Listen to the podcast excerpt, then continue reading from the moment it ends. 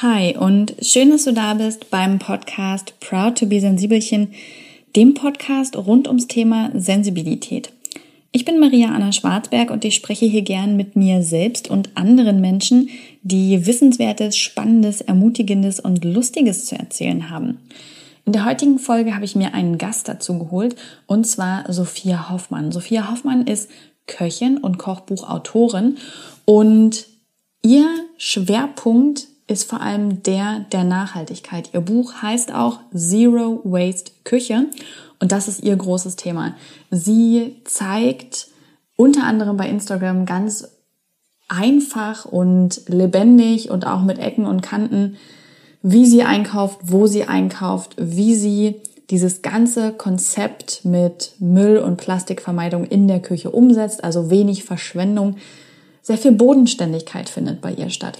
Ich habe sie heute ins Interview geholt, um genau über all das mit ihr zu reden und für mich und für euch Tipps zu bekommen, wie wir alle ein bisschen mehr Zero Waste in der Küche werden können. Ja, dann sage ich mal Hallo, liebe Sophia, und schön, dass du heute im Podcast zu Gast bist. Ich freue mich sehr, dass du der Einladung gefolgt bist. Erzähl doch mal, wer bist du und was machst du? Vielen herzlichen Dank für die Einladung erstmal. Ähm, schön, schön mit dir zu sprechen. Ähm, mein Name ist Sophia Hoffmann. Ich bin Köchin und Kochbuchautorin und ja, nenne mich mittlerweile auch Aktivistin, weil ich einfach, sage ich mal, ähm, das Internet und die Social Media auch benutze, ähm, um Aktivismus zu betreiben. Sehr, sehr gut. Und dein Aktivismus geht in die Richtung Nachhaltigkeit, vor allem in der Küche, richtig? Ja, ich habe ich hab äh, viel zu viele Themen. Was heißt viel? Man kann sowieso nicht viel zu viele Themen haben, aber das ist natürlich, das ist so im, im Kontext mit Kochen mein Hauptthema. Also ich setze mich auch für Gleichberechtigung, Feminismus ein, gegen Rassismus und so weiter. Aber das Hauptthema ist schon Kochen und Nachhaltigkeit, ja. Ja, sehr, sehr gut finde ich das. Erzähl mal, wenn wir mal so zurückspulen, wie hat es angefangen? Also wie bist du eigentlich Köchin geworden?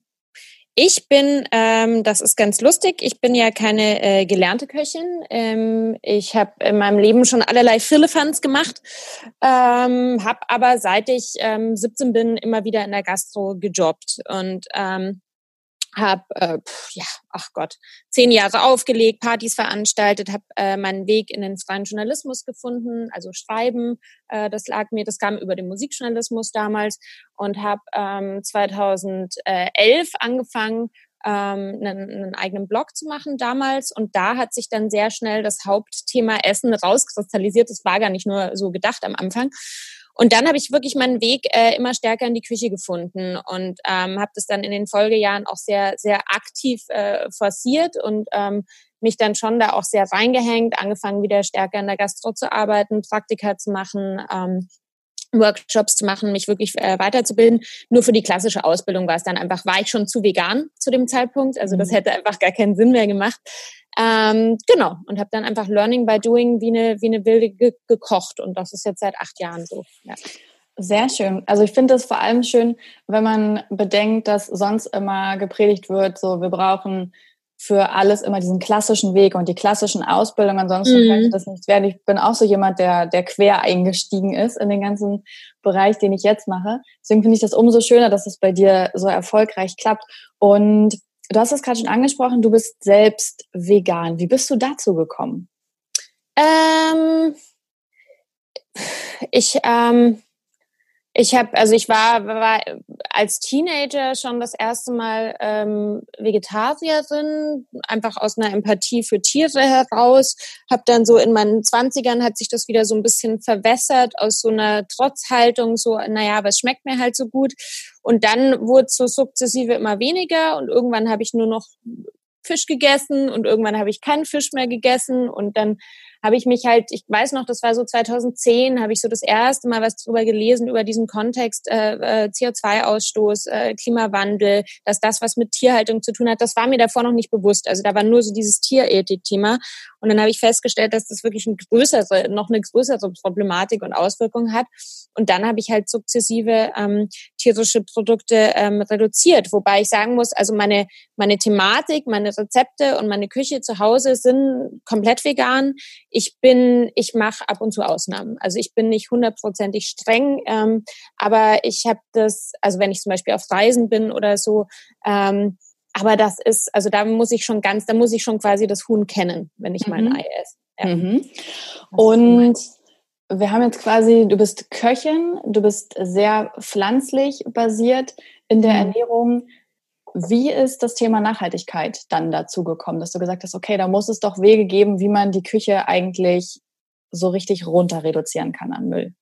Genau, also die Wege, die waren, da waren mehrere Wege tatsächlich. Einerseits habe ich mich dann eine Zeit lang auch sehr stark in dieser, ich sag mal, in dieser veganen Szene äh, bewegt, ne, habe auf Messen gekocht, auf Veranstaltungen und habe schon auch gemerkt, ähm, dass sich, ich sage jetzt mal überspitzt, dass sich auf dem Veganismus gerne so ein bisschen ausgeruht wird. So, so wir retten ja eh die Welt. Äh, aber dann habe ich gesehen, trotzdem ist alles in Plastik verpackt und trotzdem sind manche Lebensmittel extrem unnachhaltig oder vielleicht auch nicht Fairtrade, sind auch solche Aspekte. So, so nach dem Motto, vegan alleine wird die Welt nicht retten. Also irgendwie habe ich gemerkt, dieses Nachhaltigkeitsthema ist mir eigentlich noch wichtiger so äh, im Großen und Ganzen. Und, und gleichzeitig ähm, bin ich sehr stark so sozialisiert worden und ähm, bin wirklich, also meine Eltern ähm, haben, haben alles verwertet. Also egal ob jetzt in der Küche Lebensmittel oder auch sonst Dinge, einfach das alles hatte eine gewisse Wertigkeit. Man hat immer versucht, was ähm, zu reparieren oder zu verkochen oder so. Und so bin ich aufgewachsen. Und für mich war das immer vollkommen normal. Und ich habe dann eigentlich erst über die letzten Jahre gemerkt, dass das eben für, für, für Leser, Leserinnen oder, oder Follower, dass das nicht für jeden so normal ist. Und gleichzeitig mhm. wuchs dieses Zero Waste-Thema auch so in, in der Wahrnehmung. Und das hat sich alles irgendwann so zusammengefügt. Und dann habe ich einfach gemerkt, ich will mich dem Thema stärker stärker widmen. Mhm. Ich mag das sehr gern, äh, wenn ich dir zugucke, gerade in den Instagram Stories, wenn du auch erzählst, wie und wo du einkaufst und das einfach mal quasi so mitnimmst. So, hier bin ich gerade, so kaufe ich das ein, so viel hat das übrigens gekostet. Finde ich immer wieder sehr spannend. Ich bin zum Beispiel sehr bemüht, ähm, möglichst vor allem Plastik einzusparen und regional zu kochen und trotzdem obsiegt ganz oft so der Alltag, ähm, dass noch andere Dinge anstehen. Wie gelingt dir das denn? Also wie organisierst du dich? Fangen wir mal damit an. Ich glaube, das ist für alle ganz spannend zu wissen, okay, wie macht sie das so, dass sie gesund, lecker kocht, dass das irgendwie auch alles dann auf dem Teller landet und dass es dabei ja so geordnet abgeht. Ähm, wie sieht deine Organisation aus? Hast du feste Einkaufstage oder wie machst du das? Überhaupt nicht. Ich habe das alles verinnerlicht. Also deshalb ich, ähm, aber das ist natürlich, wie gesagt, auch als ich als ich jetzt mein mein, mein neues Buch geschrieben habe, ich habe manche Sachen sind für mich so selbstverständlich, dass ich gedacht habe, das ist viel zu banal, um das aufzuschreiben. Ne? Also weil weil weil ich das so verinnerlicht habe.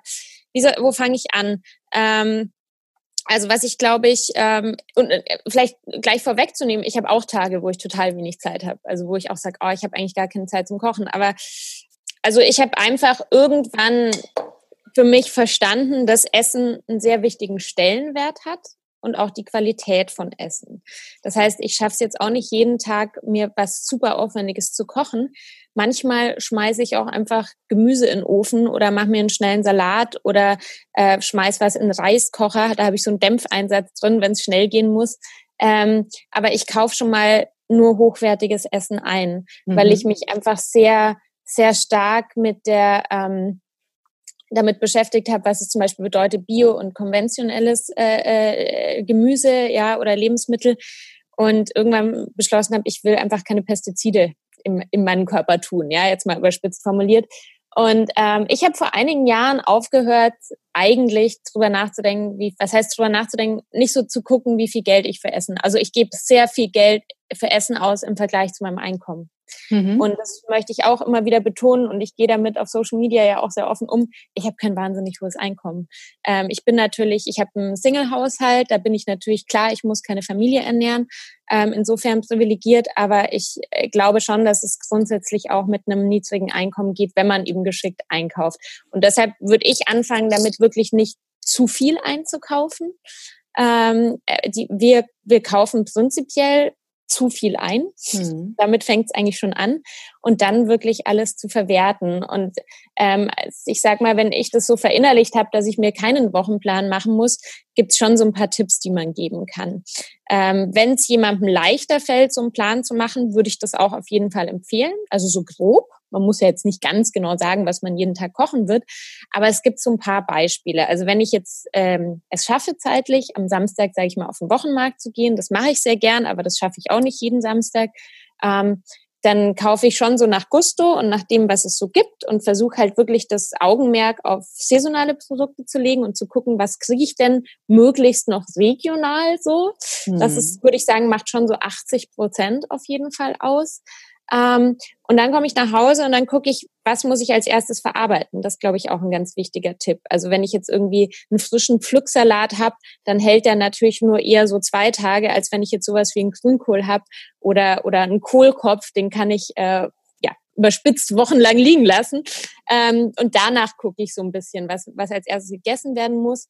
Und dann kann man halt auch so Meal Prep so ein bisschen vorkochen. Also zum Beispiel, wenn ich Kartoffeln koche. Dann koche ich die doppelte Menge, dann habe ich einfach gekochte Kartoffeln im Kühlschrank. Da kann ich auch zwei, drei Tage später noch was draus machen. Wenn ich Hülsenfrüchte selber koche, dann koche ich auch gleich mehr und dann kann ich die auch über die Woche verteilt als Salat essen, als Beilage essen, zu einem, zu einem Aufstrich oder einem Hummus verarbeiten.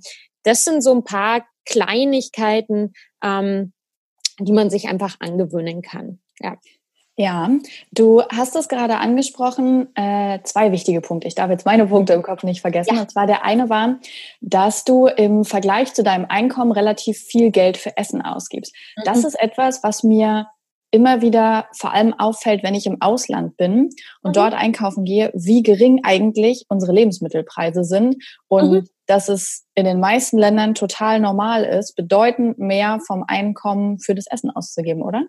Ja, absolut. Also das, deshalb, ich meine, das ist sehr provokativ, das zu sagen, aber ich sage wirklich, unsere Lebensmittel sind viel zu billig, weil in mhm. Deutschland werden 18 Millionen Tonnen Lebensmittel jedes Jahr weggeschmissen, davon 40 Prozent in Privathaushalten. Das muss man sich leisten können.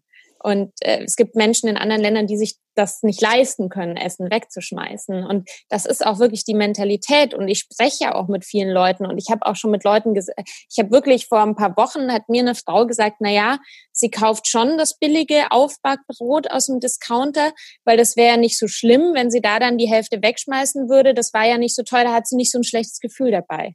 Und hm. das ist so ein Beispiel für die Mentalität ähm, vieler Menschen ich finde, was man nicht mal äh, jemandem zum Vorwurf machen kann, weil wir auch so sozialisiert und erzogen worden sind. Und in Deutschland, ich habe mich wahnsinnig viel damit auseinandergesetzt und ich würde gern sagen, es gibt so eine Antwort, die gibt's nicht. Ähm, es steckt eine ganz starke Werbewirtschaft dahinter, die jedes Jahr wirklich Millionen dafür ausgibt, dass wir glauben, Aufbackbrot ist frisches Brot, dass wir glauben, äh, das Mindesthaltbarkeitsdatum ist äh, der, das ultimative Wegwerfdatum. Ne? Also es gibt so diese, diese Aspekte. Wir sind von klein auf dazu erzogen worden, Geiz ist geil, wir sollen möglichst wenig für Essen ausgeben. Und ähm, das hat natürlich frappierende Folgen. Also die, die, die Preise, ich glaube zum Beispiel für Bananen, haben sich in Deutschland seit 20 Jahren quasi nicht verändert. Aber das muss natürlich auf dem Rücken von irgendwem ausgetragen werden und das sind halt die Erzeuger. Der Einzelhandel ja, verdient eine Menge irgendwer hat den Preis immer zu zahlen und wenn es nicht wir sind, dann ähm, andere. Ich finde auch die englische Variante äh, Best Before viel angenehmer als dieses Mindesthaltbarkeitsdatum, was ja mhm. wirklich immer mhm. als ab da an tödlich angesehen wird. Der zweite Punkt, ähm, der mir gerade aufgefallen ist, du hast gesagt, dass du sehr darauf achtest, dass das wirklich Bio-Qualität ist. Ich mhm. glaube oder ich habe das Gefühl, dass ganz viele Menschen gar nicht wissen, warum ist denn eigentlich die Bioqualität besser? Was ist da der Unterschied? Viele sehen natürlich auf den ersten Blick den Preis und denken sich, wow, okay, das ist jetzt teurer. Mhm. Ähm, kannst du dazu was sagen, wo da konkret der Unterschied ist und wo, wo man wirklich darauf achten sollte?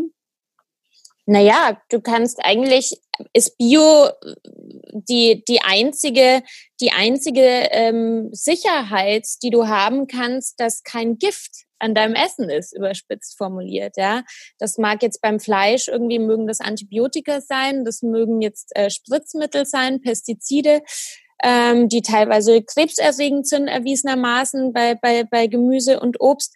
Und auch hier sind viele Menschen in so einem Fehlglauben. Das erlebe ich zum Beispiel auch immer wieder, dass sie dann sagen, ja, aber ich kenne ja hier irgendwie, das ist ein lokaler Erzeuger oder mein Apfelbauer oder so. Aber wenn der konventionell ist und du fragst ihn mal wirklich, dann verwendet der auch Pestizide. Also es ist quasi der, der kleinste Nenner, sicher zu gehen, dass man sich, wir nehmen eh schon so viele Umweltgifte auf, aber ich finde, wir sollten einfach kein, kein Gift essen.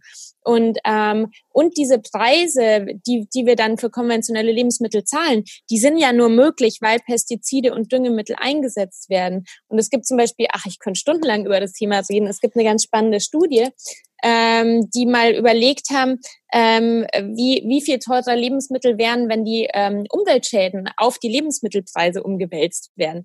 Und ähm, also bei Milchprodukten waren es ein Drittel teurer und bei Fleisch waren es 48 Prozent teurer.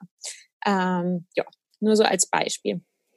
Also ich, ja, ich muss, ich muss mich da einfach drastisch für Bio aussprechen. Und eigentlich sollte Bio normal sein. Und eigentlich ähm, sollte Bio das sein, was, was, was, was jeder, äh, wie soll ich sagen, ähm, essen können sollte, weil wir sollten kein Gift essen. Mhm.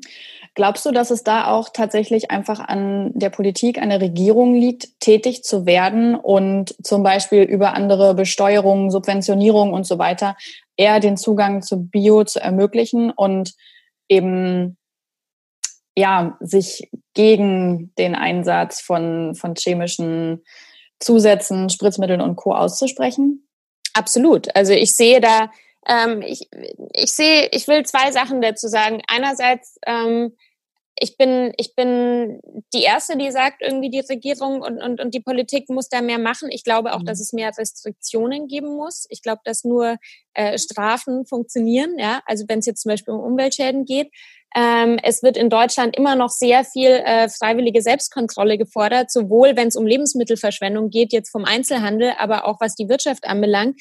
Ähm, diese, diese, diese Idee, dass Landwirtschaft oder, oder Lebensmittelerzeugung vor allem viel äh, und billig sein muss, die kommt natürlich aus einer gewissen Zeit, aber die ist einfach überholt und die ist nicht mehr tragbar. Und einerseits gibt es Tendenzen in der konventionellen Landwirtschaft, dass die auch langsam merken, sie müssen was ändern, weil die Böden sind einfach übersättigt und irgendwann geht's halt nicht mehr weiter.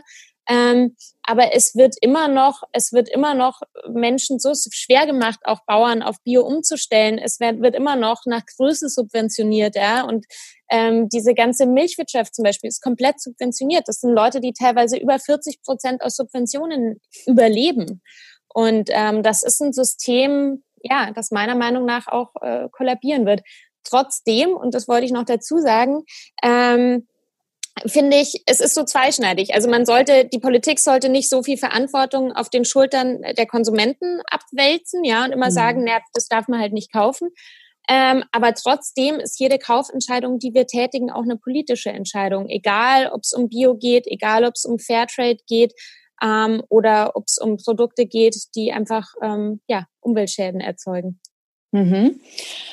Wo kann ich denn zum Beispiel oder wo kaufst du eigentlich ein? Du hast vorhin schon gesagt, du kaufst auf dem Wochenmarkt ein. Was sind noch so äh, Läden, Nahrungsmittelquellen, die du nutzt, um in möglichst hoher Qualität und möglichst unverpackt einzukaufen? Ich, ähm, ich kann also ich würde immer im, im Bioladen einkaufen natürlich. Ich schaue zusätzlich, dass ich, das hat natürlich damit zu tun, was, was jetzt, sage ich mal, vor Ort verfügbar ist. Es gibt bei mir auch einfach kleinere Bioläden, die jetzt nicht irgendwie einer Kette angehören. Die würde ich nochmal bevorzugen und auch fördern. Das ist wie ich auch immer empfehlen würde, die, die Bücher beim lokalen Buchhändler zu kaufen, weil ich einfach wichtig finde, kleine Unternehmen äh, zu fördern. Und all diese Bioläden verkaufen Gemüse unverpackt, also zu, zu 90 Prozent, sage ich jetzt mal. Da gibt's vielleicht Ausnahmen, aber die meisten haben, haben das unverpackt. Viele hier in Berlin haben auch ähm, äh, ähnlich wie in Unverpacktläden, also so, so lose Ware wie zum Beispiel Hülsenfrüchte, Nüsse, Haferflocken, sowas unverpackt. Klar gibt's auch Unverpacktläden. Ähm, wenn ich jetzt wirklich sowas nicht habe, da wo ich wohne. Das ist ja auch sehr häufig Thema und immer wieder schreiben Leute mir, na ja, bei mir gibt's nur im mhm. normalen Supermarkt, gibt's Bioprodukte nur in Plastik verpackt. Würde ich zumindest gucken, ob's nicht Biokisten gibt ob es nicht Solar-Wies gibt in der Umgebung, ob man sich vielleicht einmal die Woche was liefern lässt oder ob es einen Wochenmarkt gibt oder, oder einen Bauern, der irgendwo verkauft. Ähm, ja, ich glaube, es gibt, es gibt, äh, dann muss man vielleicht ein bisschen aktiver werden. Aber es gibt selbst in Gegenden, wo es jetzt hauptsächlich konventionelle Supermärkte gibt, haben mir dann auch oft Leute geschrieben, so, ah, du, bei mir um die Ecke, weil, weil, ne, also ich glaube, wenn man ein bisschen Recherche betreibt, an manchen Stellen ist es sicher schwieriger. In Berlin sind wir da wirklich, sage ich mal, privilegiert und verwöhnt. Mhm. Ähm, aber was sich auch immer lohnt, ähm, wenn man jetzt zum Beispiel einen Bioladen hat, auch immer als Kunde nachzufragen. Ich glaube, man unterschätzt immer so die Macht, die man hat. Ich habe früher auch mal ähm, äh, im Bioladen gearbeitet vor zehn Jahren in Berlin und ähm, das ist schon, also wenn dann zehn Leute kommen und sagen, oh, das hätte ich, äh, gibt's das nicht ohne Plastikverpackung oder so, ne? Da, oder wollen sie nicht mal unverpackt Produkte anbieten? Man hat schon Einfluss auch als Käufer. Das stimmt wirklich. Ich hatte da ein ganz spannendes Interview ähm, im letzten Jahr mit Felix, dem, dem Chef und dem Gründer von Lücka. Ähm, mhm. Das ist dieses, die machen dieses vegane Eis, ähm, mhm. was ohne Zusätze ist. Und der hat halt auch gesagt, in Pappe? Genau, in Pappe vor allem. Mhm. Er hat auch gesagt, man darf wirklich nie unterschätzen, welche Macht jeder und jeder Einzelne im Einzelhandel mhm. hat. Wie viel mhm. das bringt, wenn ich zu diesem Produkt greife und nicht zu dem anderen oder wenn ich nochmal was nachfrage, was anspreche, ähm, und unter anderem zum Beispiel auch der Punkt, dass wenn so Dinge in Plastik verpackt sind, wie Bio-Lebensmittel, was ja einfach so ein Widerspruch in sich ist, diese Verpackung im Laden zu lassen. Es gibt ja immer diese Müllcontainer dort und dass man das wirklich dort lässt, weil wenn man sich dann wieder vorstellt, das war auch so sein Argument, dass das ganz viele Menschen machen, dann hat ja. dieser Laden bald ein Problem, weil er horrende Müllgebühren zahlt. Und dann mhm. wird er schon gucken, ob er nicht woanders irgendwas herbezieht und weniger Müll hat. Und das fand ich total spannend, weil mir das damals nämlich auch noch nicht bewusst war, wie viel Macht wir wirklich haben.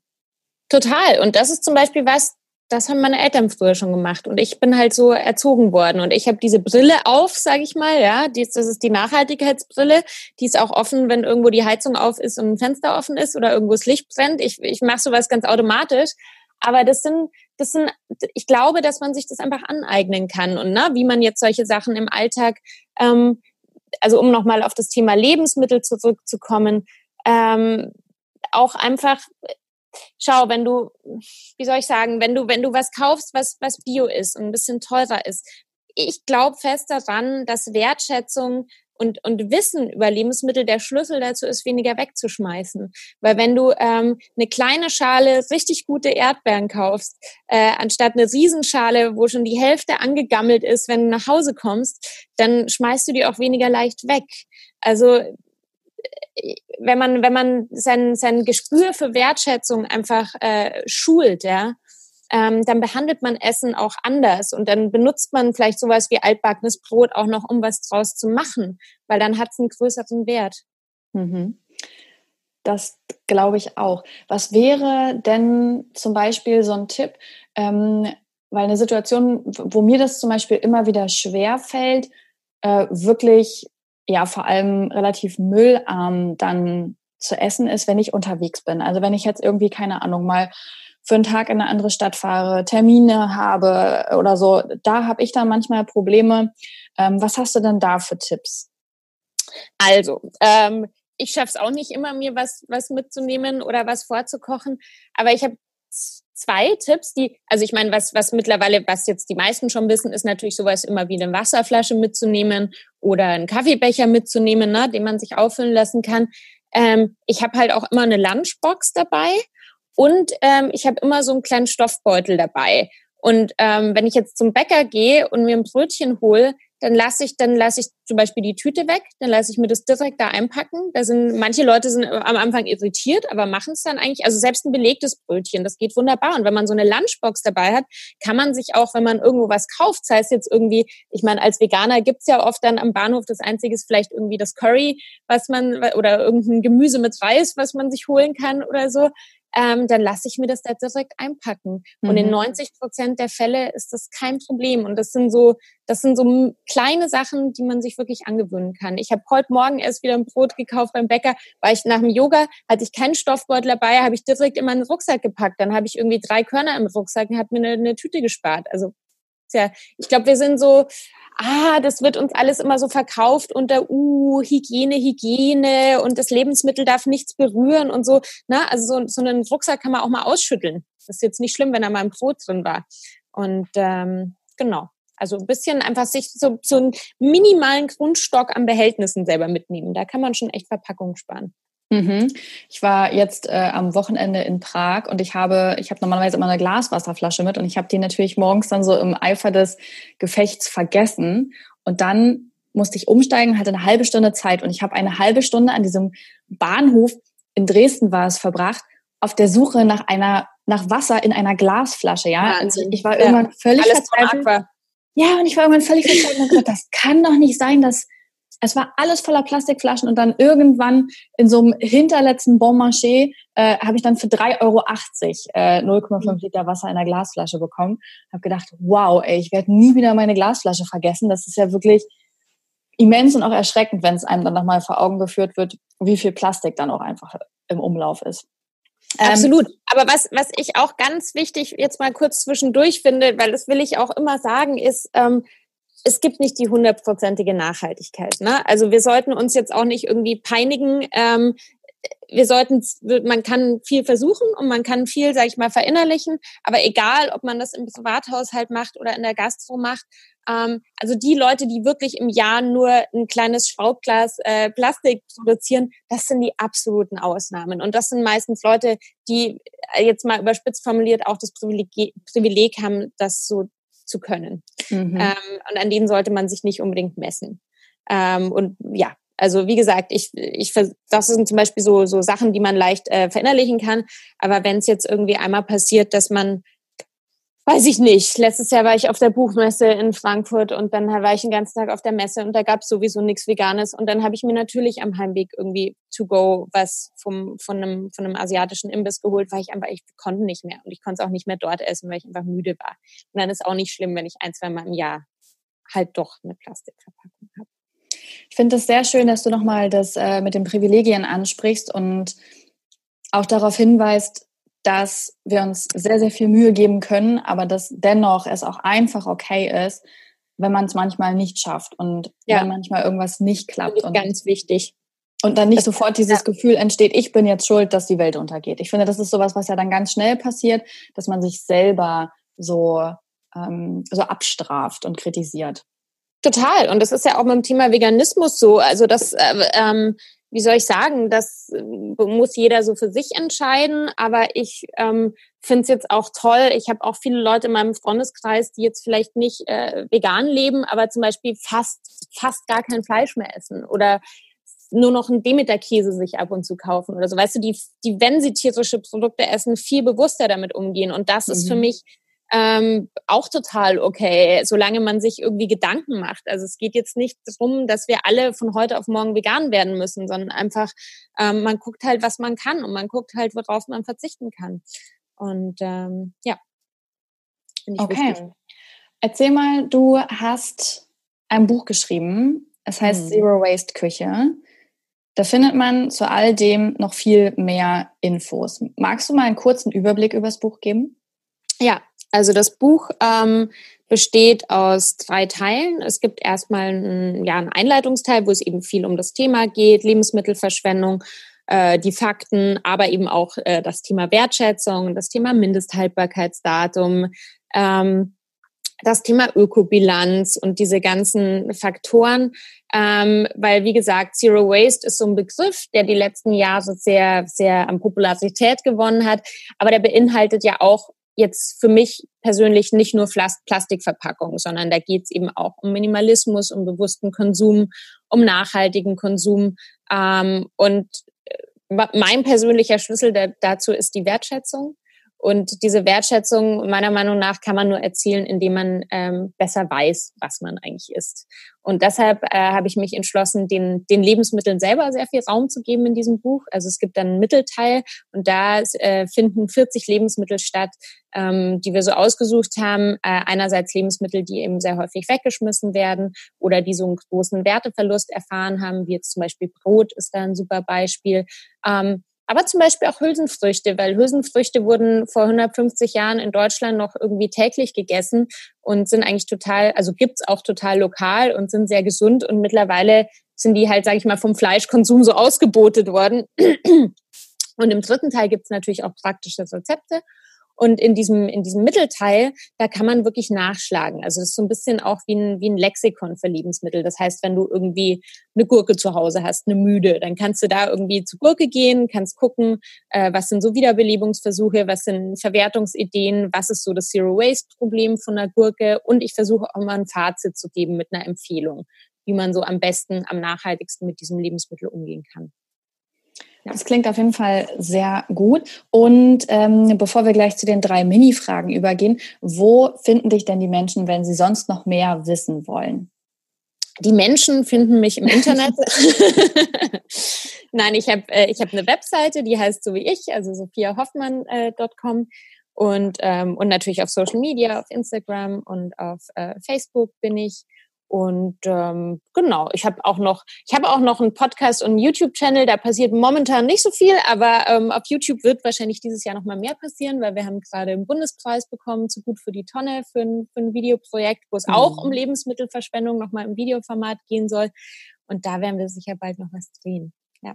Ich kann den Instagram-Kanal auf jeden Fall sehr empfehlen. Ich gucke da immer gern rein und lass mich äh, mitnehmen und äh, inspirieren und auch immer mal wieder so hinführen zu, ja, okay, Maria, also wenn du jetzt irgendwie da einkaufst, wäre das eigentlich nur Faulheit. Komm, schwing dich nochmal aufs, aufs Rad oder so und geh zum Bioladen. Ja, ähm, ja.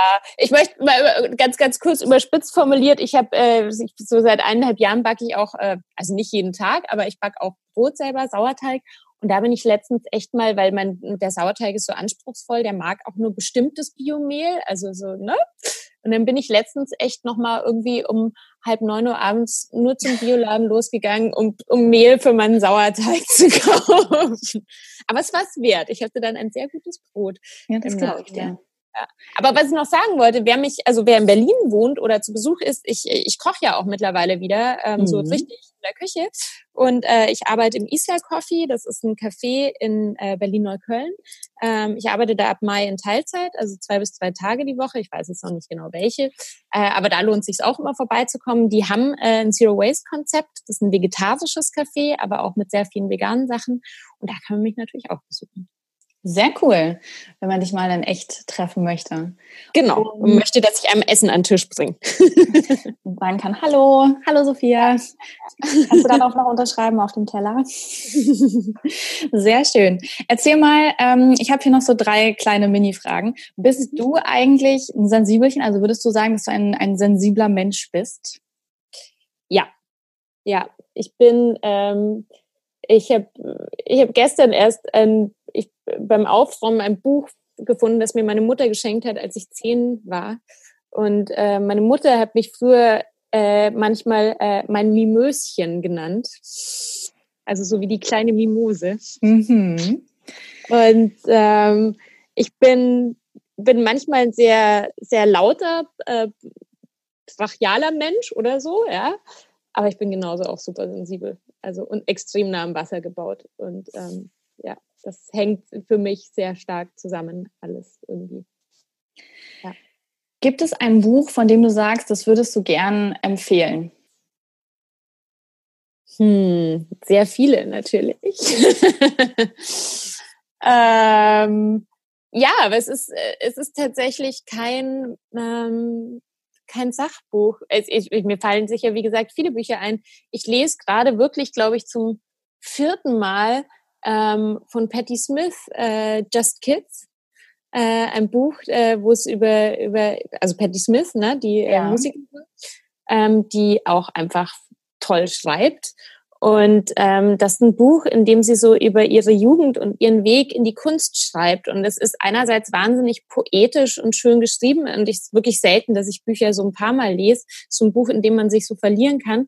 Und es äh, spricht sehr viel drüber, wie man, ähm, wie man das schafft, ähm, Künstler zu sein oder zu werden. Und ich würde mich jetzt unbedingt in diesem Essenskontext nicht als Künstlerin oder wie man es schafft, so, so, so ein kreatives Leben zu führen. Also es ist so ein sehr elementares Buch. Das würde ich jedem sofort empfehlen. Kenne ich noch gar nicht, aber hört sich richtig gut an. Das ist so gut. Ja. Dankeschön. Und die dritte Mini-Frage ist, stell dir vor, du könntest einmal tatsächlich alle Menschen erreichen. Also die würden einmal alle kurz zuhören und du könntest denen so eine Sache mit auf den Weg geben. Was würdest du den Menschen sagen? Hm, oh Gott. Diese großen Fragen. Mhm. Ähm, ich glaube, dass, dass, dass ganz oft der Schlüssel, ähm, dass viele Menschen besser miteinander auskommen würden, Empathie ist. Dass ähm, Nächstenliebe was ist, was wir mehr beachten sollten und äh, mehr fördern sollten. Ähm, deshalb würde ich wahrscheinlich sagen, habt euch lieb. Das ist so banal. Aber du weißt, in welche Richtung es geht, oder? Ja, ja. Ich, das würde, würde, wenn sich mehr, mehr Menschen umarmen würden, ähm, das würde schon vieles besser machen. Ich finde es immer sehr schön, diese Frage zu stellen und im Gegensatz zu den Hörern und Hörerinnen sehe ich dich ja auch und sehe dann so die Gäste ja. und, ich, und ich hau immer die Frage raus und ich weiß, das ist für alle mal so diese, diese eine Million Euro Frage bei, bei Günther Jauch früher so. Äh, ja, ja, ich muss kurz, ich muss aber auch irgendwie schnell gehen. Was sage ich jetzt? Sehr schön. Nein, ich finde, das ist, es ist ein sehr guter Ansatz, wenn wir einfach alle so ein bisschen nicht nur bei uns sind, sondern auch mal den Blick nach links und rechts auf unsere Mitmenschen werfen und irgendwie mehr Verständnis entwickeln, dann wäre sicherlich einiges besser. Ich habe so, ich habe das vor einigen Jahren angefangen. Ich glaube, als ich, also das soll jetzt nicht heißen, dass es nicht genügend Dinge gibt, auf die ich total ähm, wütend bin auf dieser Welt. Ähm, aber zum Beispiel, auch wenn ich jetzt im beruflichen Kontext oder so mit jemandem zu tun habe, dass ich immer versuche, erstmal so eine Unschuldsvermutung jemandem gegenüber zu haben, auch wenn der mir jetzt irgendwie blöd kommt, weil manchmal sind es auch total banale Missverständnisse, die sich über ein Kommunikationsproblem ergeben. Manchmal ist es wirklich so, dass diese Person irgendein Problem hat, das überhaupt nichts mit einem selber zu tun hat. Und ich habe einfach gemerkt, wenn man versucht, da erstmal gelassener zu sein, lösen sich viele Probleme von selbst. Und das habe ich irgendwann einfach gelernt. Deshalb würde ich das äh, ja, empfehlen.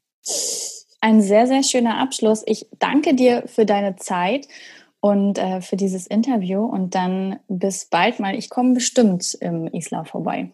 Sehr gerne, sehr gerne.